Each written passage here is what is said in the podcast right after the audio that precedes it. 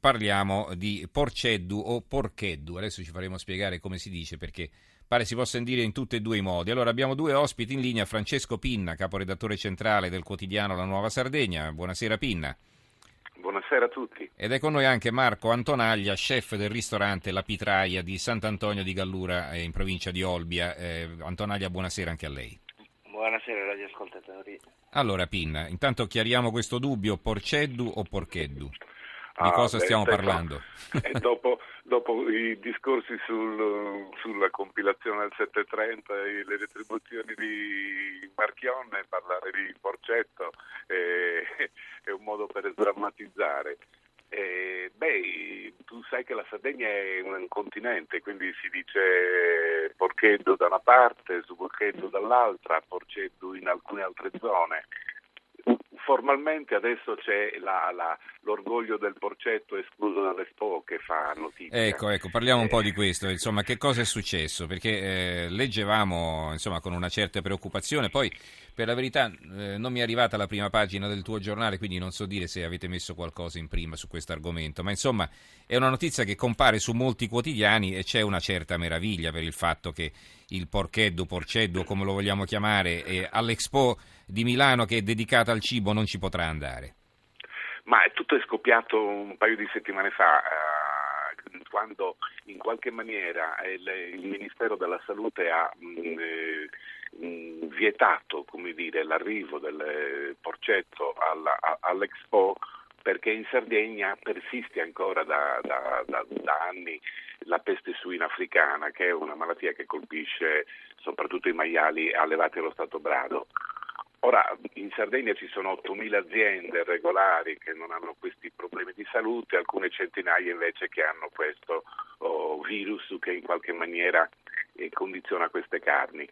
Eh, ma la cosa che ha fatto scalpore è che nel momento in cui si vietava il- il- l'arrivo del porcetto all'Expo, poi c'era il via libera al coccodrillo che arrivava dalla- dall'Australia, ai serpenti della- dello Zaire, alle ciottole di insetti dalla Thailandia e quindi insomma l'orgoglio sardo eh, su questa vicenda si è scatenato. Mhm. Adesso eh, ci sono state prese di posizioni dei politici, c'è stata una, un tam tam sul web che ha giustamente eh, contestato questo, questo veto. E, e oggi sembra noi la notizia che daremo sul Mm. giornale domani che ci sia qualche spiraglio, in realtà eh, se queste carni vengono trattate termicamente a 80 gradi possono viaggiare dappertutto e possono muoversi e questo è quello che è consentito ai prodotti di altre parti del mondo di, di poter arrivare a Milano. No, anche Eh, perché prima qualche- di portarla a Milano si possono benissimo verificare se sono affette da questa peste o no, no?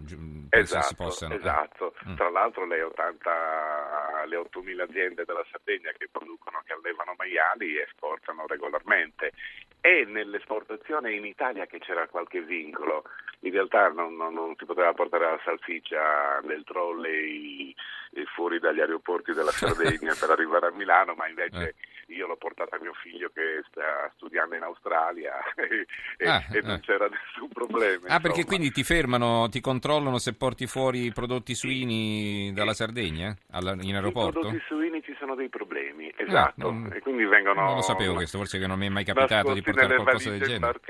magari dentro qualche maglione. insomma. Beh, comunque non suona al metal detector la salsiccia, quindi... Non suona, esatto, e quindi a volte ci va bene. Mm. No, la cosa divertente è che poi c'è stata questa mm, eh, mobilitazione generale, è intervenuto addirittura Briatore che ha degli interessi in Sardegna, degli amici in Sardegna, qualche anno fa eh, aveva delle, partecipò ad una, ad una cena con dei pastori sardi e quindi ricordava questa cosa, si è inventato l'hashtag Free Porceddu eh, per poter, eh, che ha avuto un sacco di ripetizioni sui Twitter. Eh, oggi ci sono state delle interrogazioni parlamentari, addirittura i parlamentari del PD che hanno fatto una richiesta al ministro di Lorenzini di, di- di- di- di trovare una soluzione a questa che viene considerata giustamente insomma, una... Ma diciamo una- qual è la preoccupazione? Che questo maiale una volta arrivato nel continente, come dite voi, potrebbe in qualche modo infettare altri maiali, perché poi si può tranquillamente consumare, insomma, non è no, che infatti, no, non è contagioso è proprio, per l'uomo, non è, è pericoloso. È solo un problema burocratico. Mm, mm. È solo un problema burocratico, c'è una legge che dice che è vietato dalle zone col, dove esiste la peste suina eh, commercializzare dei prodotti che non sono in, in qualche modo listati dai marchi delle aziende che li producono mm-hmm. e quindi tutta quella produzione così, diciamo così familiare che in realtà nelle nostre tradizioni di una, di una civiltà contadina è, è, diffusissima in qualche modo hanno avuto un, un blocco. Ma come diceva l'ex presidente della regione Sardegna in un, in un tweet eh, eh, di ieri era divertente, insomma. Uh, keep calm and carry the pig, mantenete la calma e portate il maiale fuori dall'isola, insomma, non abbiamo. Allora, eh, sentiamo Marco Antonaglia, l'ho, l'ho presentato prima, eh, lui è uno chef, un cuoco del ristorante La Pitraia di Sant'Antonio di Gallura, eh, siamo nella zona di Olbia, eh, ma eh, io questo volevo capire da Antonaglia, cioè che, intanto le, la caratteristica di questo porceddu del quale stiamo parlando, perché qualcuno ci scrive ma il porceddu è come la porchetta, no, non è una, non è una, non è una porchetta, insomma, per quanto la porchetta sia buona. Allora, spieghiamo un po' in cosa consiste il porceddu, sì. Sì, la porchetta parliamo di un maiale sicuramente più grande. La caratteristica del nostro maialetto, bontà unica secondo me, non perché lo faccio ma perché lo mangio anche in quantità industriali è che il maialetto sardo, perlomeno quello che cucino io, ma quello che cucino la maggior parte dei cuochi sardi, non supera gli 8, 9, massimo 10 kg, quindi parliamo di un maialetto abbastanza giovane, tenero. Nonostante questo però non facilissimo da cucinare, infatti ha una cottura diciamo lenta, poi ci sono diversi tipi di cottura, chi anticamente si cucinava sotto la la cenere. Adesso Ma è vero che addirittura veniva sepolto sottoterra e sì, poi... Esatto, esatto. esatto cioè come esatto. funzionava? Beh, non l'ho mai visto, l'ho mangiato, l'ho visto, l'ho, l'ho visto preparare, mm. l'ho sicuramente mangiato, quindi ha una cottura... Cioè si mettevano le braccia, si scavava una buca, si buttavano le braccia dentro e poi le sopra il maiale si copriva. Eh. metteva sotto il maiale, sopra si mettevano le braci quasi Però. spente, quindi non, non, non caldissime, per Mhm. finire la cottura appunto del maialetto. Ma adesso ultimamente si sta cucinando sempre di più alla, alla brace, arrosto, oppure ecco, molti ristoranti come, come il mio che non ha una brace eh, lo, fa, lo fa semplicemente al forno, però appunto è la qualità del maialetto che eh, a noi sardi ci, ci caratterizza nel- nel- nel- nella bontà, perché ecco la porchetta romana sì è buona, però è tutta un'altra cosa, ripeto. Poi per la- si mangia caldo, insomma la porchetta si può, si può gustare sì, anche fredda a caldo, fette, no? anche, a- anche se i nostri pastori diciamo, lo cucinavano la sera prima, poi andavano a fare la transumasa la, Si portavano appresso, mangiavano anche freddo ed era buonissimo. si Con un po' di formaggio, no? Anche, anche Fatto- e del fatto- buon canonau, e del buon Eh, canonau, eh, una ci mancherebbe altro. Io ricordo sempre con eh, nostalgia il nepente di Oliena, che lei conoscerà sicuramente, Buono, no? Ottimo, ottimo vino, sì, sì, sì. sì. Ah.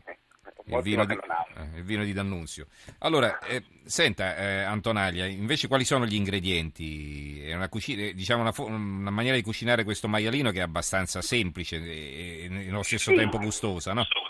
Sì, semplice, è una cottura diciamo un po' lunga, perlomeno io parlo del, del mio tipo di cottura, del mio, di com- come lo preparo io, Eh, va dalle due e mezza a tre ore, a seconda appunto della grandezza, dai Mhm. 6 kg a, a meno cottura. No, diciamo semplice intendevo dire nel senso che non è elaborata come preparazione, No, però bisogna stare attenti che non si rovini, certo, che non si scotti, che non si Esatto, bruci. Ci vuole molta pazienza, va girato se è fatta la brace esternamente oppure perlomeno io uso delle tecniche particolari.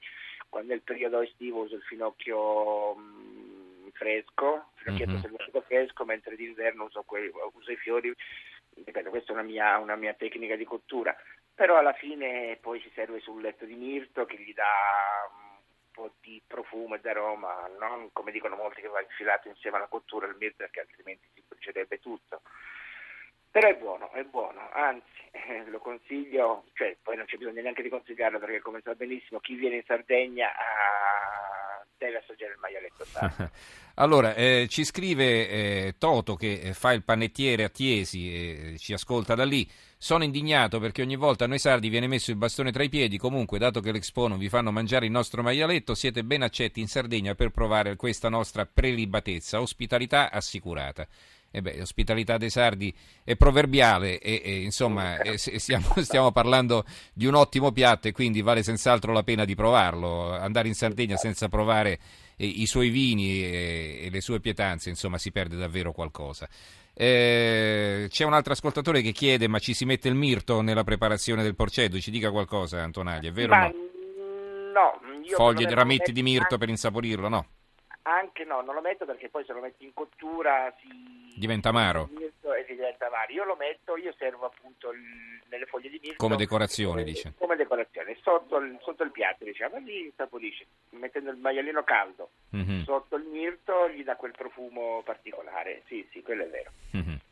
E Mario da Trieste difende lo stinco di, di quella zona del Triestino, eh, anche il nostro stinco non scherza e poi un altro ascoltatore ci scrive lo fanno in Perù, si chiama Paciamanca, lo si cucina così sottoterra, quindi evidentemente eh, avevano scoperto questa, avevano trovato questa idea non soltanto eh, in Sardegna ma anche nel lontano Perù.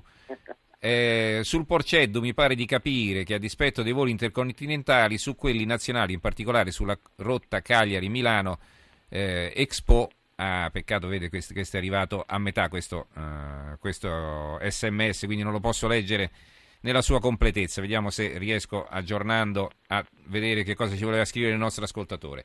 E torniamo a Pinna, ecco, volevo chiederti a questo punto che cosa succederà, insomma, perché se c'è la peste suina e se c'è questo veto, beh, insomma, è anche difficile superarlo eh, con tutta no, la buona volontà. Sono... Eh. Ecco, noi domani usciamo appunto con un, un pezzo, non, non, in prima pagina, nella nostra pagina economia, che si è aperto uno spiraglio. In realtà, come ti dicevo prima, per i prodotti che vengono da diverse parti del mondo, un certo processo termico di, di termizzazione, come dire, portandolo a 80 gradi, elimina completamente qualunque tipo di diffusione di, di eventuali virus. Quindi questo qui esiste un, una sorta di cordone sanitario per, di, di, corsia preferenziale per alcuni prodotti che arrivano da diverse parti del mondo e la richiesta da, da, de, della regione Sardegna e dei parlamentari sardi è appunto di utilizzare questa cosa. E sembra che la, la, il ministro Lorenzin sia disponibile insomma, a, a, a favorire questa, questo passaggio e quindi a, a liberare questi vincoli delle, per il maiali sardi, insomma. Mm-hmm. E, e, credo che nei prossimi giorni questa cosa sarà uh, formalizzata. Tra l'altro anche nel sito dell'Expo c'è una sorta di difesa di questa che è considerata comunque un'eccellenza della della, della, Sardegna. Come tu sai bene, in una terra un po' martoriata dalla disoccupazione, con il crollo dell'industria, il turismo e i prodotti agroalimentari sono diventati la nostra forza e quindi insomma, li difendiamo con, con orgoglio.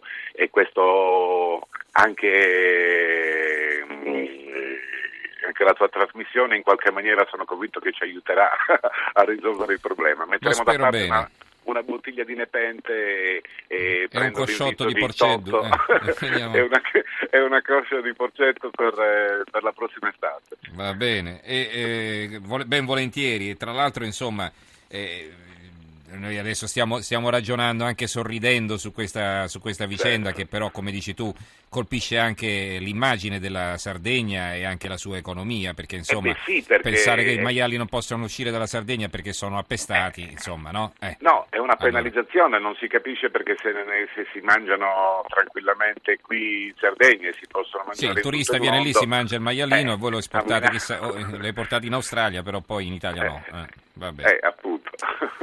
Va bene, allora ringraziamo i nostri ospiti, Francesco Pinna, caporedattore centrale del quotidiano La Nuova Sardegna e Marco Antonaglia, chef del ristorante La Pitraia di Sant'Antonio di Gallura. Grazie a entrambi e buonanotte. Buonanotte.